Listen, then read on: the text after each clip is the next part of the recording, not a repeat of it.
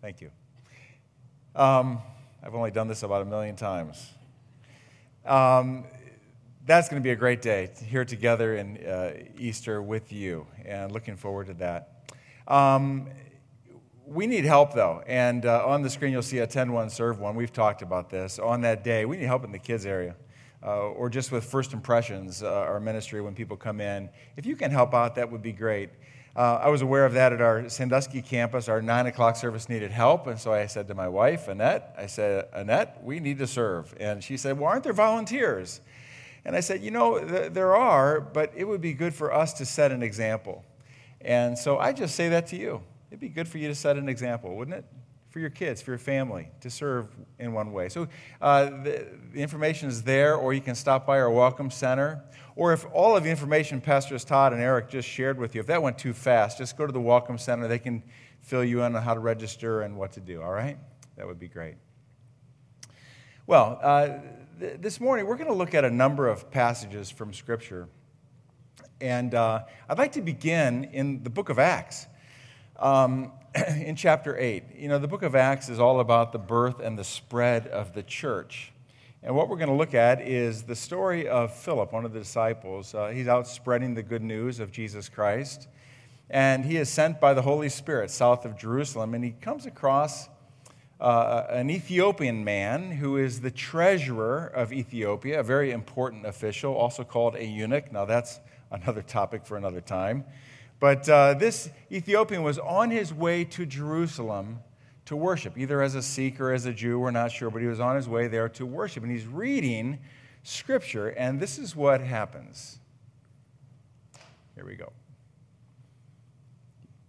I think. There we go, right there. Philip ran over and heard the man, the Ethiopian, reading from the prophet Isaiah. Philip asked, Do you understand what you are reading? And the man replied, How can I unless someone instructs me? And he urged Philip to come up into the carriage and sit with him.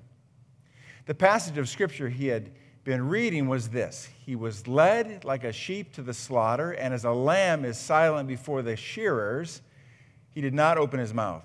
He was humiliated and received no justice. Who can speak of his descendants? For his life was taken from the earth. The eunuch asked Philip, Tell me, was the prophet talking about himself or someone else?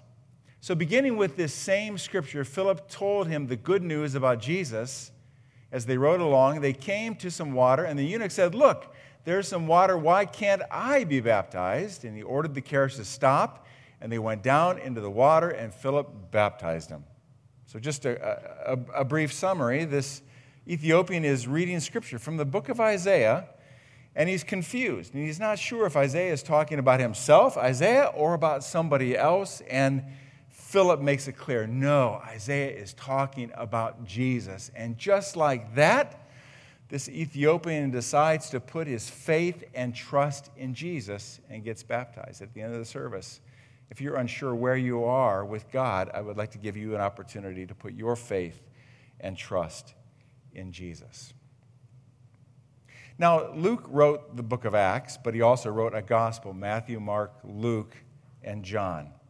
And in the fourth chapter of Luke, uh, right after Jesus' temptation in the wilderness, at the very outset of his ministry, Jesus returns to his hometown of Nazareth and he steps into a synagogue for worship.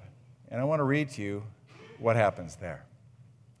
The scroll, or the book of Isaiah, the prophet, was handed to him, to Jesus. And he unrolled the scroll and found the place where this was written The Spirit of the Lord is upon me, for he has anointed me to bring good news to the poor. He has sent me to proclaim the cat, that captives will, will be released, that the blind will see, that the oppressed will be set free, and that the time of the Lord's favor has come.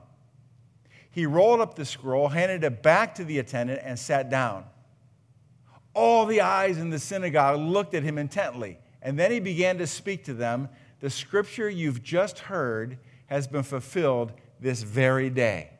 Now, I want to tell you, that was a drop the mic moment. that, that was a jaw dropping moment. That's where you're in a crowd, you know, and you start elbowing each other and whispering, Did I hear what I think I just heard? Because Jesus was not saying what Isaiah was talking about was about Isaiah or about somebody else. Jesus was saying, This is about me. About me. Today, we've come to the end of our three week short series on finding Jesus in the Old Testament. A couple weeks ago, we, we started with Abraham and, and traced the life of Abraham up through the Old Testament into the New Testament and found that Jesus is the ultimate fulfillment of the promise given to Abraham that all the nations will be blessed. That through Christ, through faith in Christ, we can receive the very promise given to Abraham that we can be made right with God and between now and the day that Jesus comes again, we as a church are, help, are, are, called to help others find how they can have a relationship with God through Christ. That's the, it was the story of Abraham a couple weeks ago, Jesus in the Old Testament. And then last week we looked at Jesus and the law, you know, 613 laws in the Old Testament. Testament, all of them point to the person of Jesus who fulfills all of those laws and then summarizes what all of those laws should mean. In simple words, we are to love God and love people. That was the last couple weeks. Today, we're looking at Jesus in prophecy. Wow, there's so much there in so little time. I think often when people hear the word prophecy, they think of someone foretelling the future. Well, there's truth to that. Let me get to that in a moment. But about 90% of the time, in what we call the prophetic literature of Scripture, there are books in the Old Testament, 39 books, uh, some of them named after prophets like Amos and Hosea and Obadiah and Nahum and Malachi and Jeremiah and Isaiah. And, and 90% of the time in those prophetic books, uh, they are not foretelling the future, but they are forewarning. Uh, they're helping people understand that you have, you, you have uh, um, come out of alignment, kind of like my car, my car tires right now. They're out of alignment. I got to get them fixed. Um, you, you you are out of alignment with God's will. And if you don't come back into alignment with God's will, you will face judgment. But always quickly holding out also the promise of forgiveness because of the grace of God.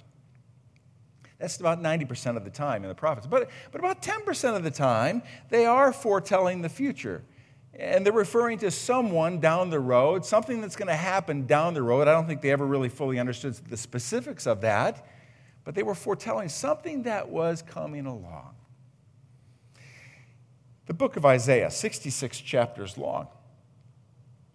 It is, uh, it is uh, I, I, suppose the theme of Isaiah would be uh, this uh, you, you are steeped in sin but there is the promise of salvation. That was always true in all the prophetic literature. You are steeped in, sin, but there's the, there's the promise of salvation coming. And nowhere is that promise of salvation more prominent in Isaiah than in the 53rd chapter. We read some of it just earlier. I mean, Isaiah read these wrote these words 700 years before Jesus walked the earth. But in these words we're about to read, what we see is the, is the promise of salvation that comes through this, this one who is to come, the Messiah. Now, what I'd like to do is read through the entire chapter. Like I said, we're going to look at a number of passages today. Read through the entire chapter. Um, but I'd like us to read some of it together. I'm going to read the part that is in white and you can read the part that is in yellow. we'll read it together all right you have to read out loud if you have your mask on read loudly through your mask you read the yellow part i've got a problem in that i can't tell what's white and what's yellow so when it gets to the yellow part just help me out just start reading all right don't wait for me to say all together if you can see the yellow part talk to me afterward you have special eye power all right here we go this is all of chapter 53 who has believed our message? To whom has the Lord revealed his powerful arm? My servant grew up in the Lord's presence like a tender green shoot, like a root in dry ground. There was nothing beautiful or majestic about his appearance, nothing to attract us to him. Is that yellow? He was despised and rejected, a man of sorrows, acquainted with deepest grief. We turned our backs on him, and he looked the other way. He was despised, and we did not care. Yet it was our weaknesses he carried, it was our sorrows that weighed him down. And we thought his troubles were a punishment from God, a punishment for his own sins. But he was pierced for our rebellion, crushed for our sins. He was beaten so we could be whole. He was whipped so we could be healed. All of us, like sheep, have strayed away. We have left God's paths to follow our own, yet the Lord laid on him the sins of us all. He was oppressed and treated harshly, yet he never said a word. He was led like a lamb to the slaughter, and as a sheep is silent before the shearers, he did not open his mouth. Unjustly condemned, he was led away. No one cared that he died without descendants, that his life was cut short in midstream, but he was struck down for the rebellion of my people. He had done no wrong and had never deceived anyone, but he was buried like a criminal. He was put in a rich man's grave. But it was the Lord's good plan to crush him and cause him grief. Yet when his life is made an offering for sin, he will have many descendants. He will enjoy a long life, and the Lord's good plan will prosper in his hands. When he sees all that is accomplished by his anguish, he will be satisfied. And because of his experience, my righteous servant will make it possible for many to be counted righteous, for he will bear all their sins. Finally, last, last verse. I will give him the honors of a victorious soldier because he exposed himself to death. He was counted among the rebels. He bore the sins of many and interceded for rebels. That's a lot of scripture. Thank you for reading that with me, and thank you for seeing the yellow part. It's getting better. There is so much there to unpack. Oh my goodness. What I want to do is simply draw out three important points that I think are obvious in this particular chapter of prophetic literature. And the first one is simply this that we are lost. Uh, this is what Isaiah said. All of us, like sheep, have strayed away. We have left God's path to follow our own. Um, years before I was ever in church leadership, I worked in agriculture. I worked for Ohio State, and I was stationed in Licking County, and I worked with farmers. And one of my favorite farmers was Bob Stradley. He was a sheep farmer. And I would, I'd love to visit his farm. And I remember leaning up against the fence, looking out at his vast number of sheep. And boy, did they stink, but boy, did Bob love his sheep. And he knew them by name. It was amazing. But he spoke plainly about his sheep. Sheep wander, sheep get lost, sheep stray off. There, there was a story in the, in the news some time ago. This was in eastern Turkey. The shepherds were off having breakfast somewhere, and I don't know how you decide who is the lead sheep in a flock of sheep, but this one lead sheep decided to head toward the cliffs, a 60 foot ravine drop, and he went over. And then others followed him, and they just kept going over and over and over, and 400 sheep died lying there, but they broke the fall for the next 1,100 sheep that went over. The shepherds came out were like, Are you kidding me? $75,000 loss. My goodness. That's what happens when you follow the pack, when you follow the herd, the flock, or whatever you want to call it. Of course, here in the United States, we tend to think more of individualism. We are individuals. We make our own decisions. I'll do what I want, thank you very much. I'm going to go my, way, my own way, thank you very much. But I have a question.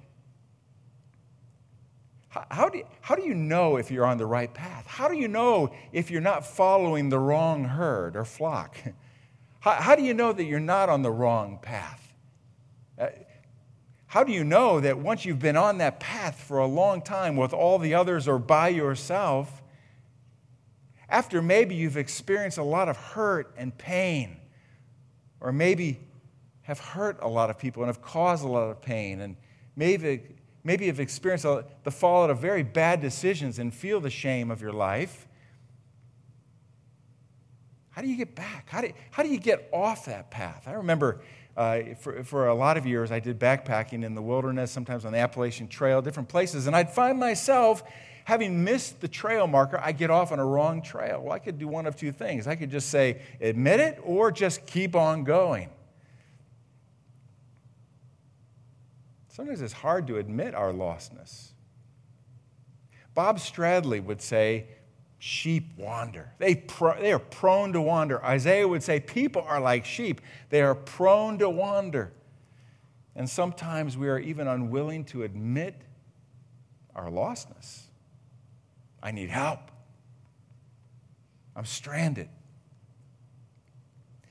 But Isaiah says it's even worse than that, in that we can be so lost and know it, and yet we end up rejecting the very one who comes to rescue us out of our lostness. This is what Isaiah says.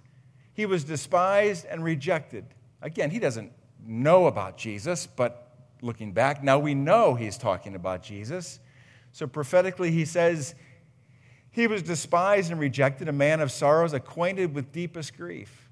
We turned our backs on him and looked the other way. He was despised and we did not care. Rejection is a difficult thing, isn't it?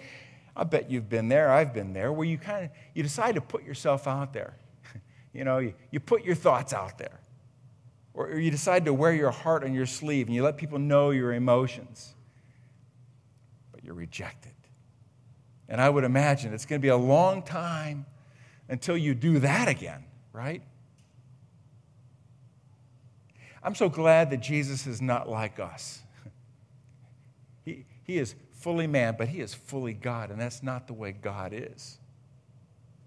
This is our second point out of Isaiah. Even though we reject Jesus, he, God, will not reject us. I don't have it on the screen, but at one point, I think it's in verse 4, it says that he carried, he carried um, uh, in our weaknesses, He carried us. And our, and our sorrows weighed down upon Him. But at no point in this text do we read that, you know, you, you abandoned me, I'm going to abandon you. You rejected me, I'm going to reject you. You turn your back on me, I'm going to turn my back on you. You forsook me, I'm going to forsake you. That's not the way the Good Shepherd is.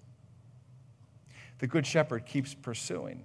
You, you know, the, the, the purest, most beautiful mark of what love really is, is this idea of grace, getting what we don't deserve.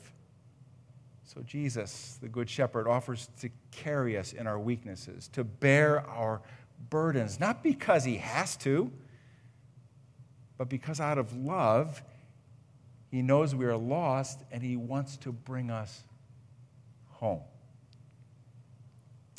Oftentimes in this setting, we, we quote a man by the name of Tim Keller. Uh, he's such a good pastor, writer, author, teacher. And, you know, at one point, he, he summarized the gospel, which means good news, in a way I just, I love this definition. I'll see if I can get it right. But this is what he says you know, all of us, all of us are, are more sinful and flawed in ourselves than we ever dared to believe. Yet at the same time, all of us are more loved and accepted in Jesus Christ than we ever dared hope. Isn't that beautiful? So, so Isaiah is clear. We, we are lost. There's someone seeking for us who refuses to be rejected, relentlessly comes after us, but, but eventually it comes to a personal decision we have to, we have to make. And let me put it like this we need to embrace the, the, the great exchange. What, that's sort of a funny term. We've used it here before, but not for a while. The great exchange is, is a term that Martin Luther, the, great, greatest, uh, the, the great uh, German theologian many hundreds of years ago, came up with, probably from reading the book of Isaiah. And, this is a picture of what Isaiah says the great exchange. But he was pierced for our rebellion, crushed for our sins. He was beaten so we could be whole. He was whipped so we could be healed. And because of his experience, my righteous servant will make it possible for many to be counted righteous, for he will bear all their sins. He will bear all their sins. The great exchange. Um, Recently, we hosted a man by the name of Bobby Gupta. He has a very meaningful ministry we're partnered with in India. And you know, in India, I mean, I've been to some of the temples and I've watched people bring their fruits and their, and their gifts to their God, just hoping that they will be forgiven and cleansed. It's not just Hinduism, it's every, it's every religion of the world that's spelled D O. Just, I, you got to do enough to somehow earn God's forgiveness, to be made right before God. But at the end of the day, that's a dead end street because you never know if you're doing enough. And it's not just other religions of the world. Many of us are raised that way. Many of our friends think that way. If I can just do enough, do enough, do enough, do enough, but it's a dead end road. And the gospel of Jesus Christ is spelled D O N E. That's true Christianity. God has done for us through Christ what we could never do for ourselves. This is a picture of, of the great exchange. You see that? We, all of us are born into the world unrighteous without a right relationship with God. We're sinners, we're, we're prone to wander. But Jesus, who is perfectly right, gives us that right standing before God as he takes our sin and the penalty of our sin onto himself. That is called the great exchange. One of the greatest verses I ever memorized years ago, it comes from 1 Peter chapter 3 verse 18. It says that Christ died for us the righteous for the unrighteous, once for all, that he might bring us to God. You want to be brought to God? It's through Christ alone and his death on the cross. So, so far, what I've shown you brings us up to Good Friday. This coming Friday, hope you're here for one of the, one of the services. Christ died on the cross, but that cross is meaningless without Easter. You know, I've read this chapter many times, but I never saw this verse. And it goes like this I will give him the honors of a victorious soldier because he exposed himself to death. What Isaiah is referring to, though he probably didn't know it completely, is, is the resurrection, to Easter itself.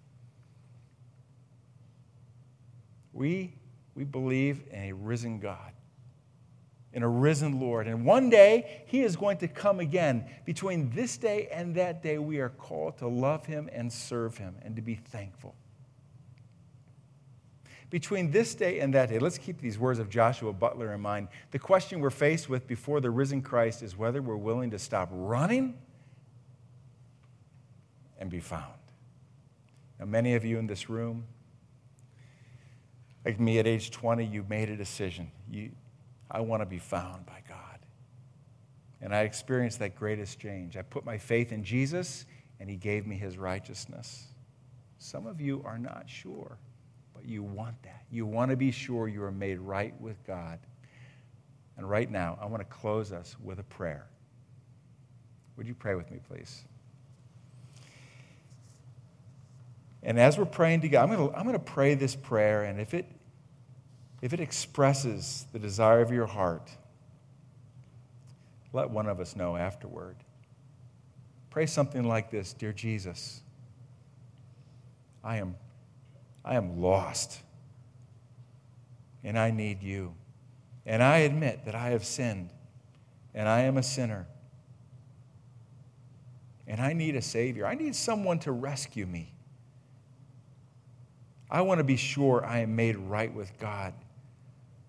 I want to be sure that one day I am in heaven with you. And I want that, that relationship with God to start right now. So now, right now, I put my faith and trust, just like the Ethiopian with Philip. I put my faith and trust in Jesus.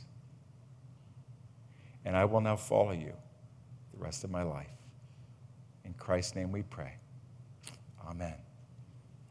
Now, if you prayed that prayer, I want you to tell me or tell Pastor Charles or tell somebody. But there's one more prayer I want us to pray through. I have friends, I have family. They're not ready to put their faith in Jesus. They're, they're my, what you call skeptics. And maybe you're a guest here today, you're a skeptic. Maybe you've not been in church for a long time. What is this Christianity stuff all about? I want to tell you, and I've said this before, at age 20, I sat on the side of a mountain in Glacier National Park, Montana. There were stirrings in my heart. I knew there was something more spiritually. I didn't know what. Even though I was raised in church, I didn't know what. And all I said was, God, if you are real, I want to know who you are. I want to show you a prayer I found in a book called Basic Christianity, written by John Stott. And maybe this simple prayer, whether you believe in God or not, could speak to your heart. This is how it goes God, if you exist, and I don't know if you do, and if you can hear this prayer, and I don't know if you can, I want to tell you that I am an honest seeker after the truth. Show me if Jesus is your Son and the Savior of the world. And if you bring conviction to my mind, I will trust him as my Savior and follow him as my Lord. And if that's your prayer, wow, would I love to talk to you and help you take your next steps. It's good to worship with you today. Uh, I think we're going to dismiss from the back coming forward, so just remain seated for a moment. I want to say, too, congratulations to parents who are dedicating children. You're not just dedicating your kids, you're dedicating yourselves. So that's, a, it's an awesome, awesome thing to be part of that. And hope to see you on Good Friday and Easter. Have a great day.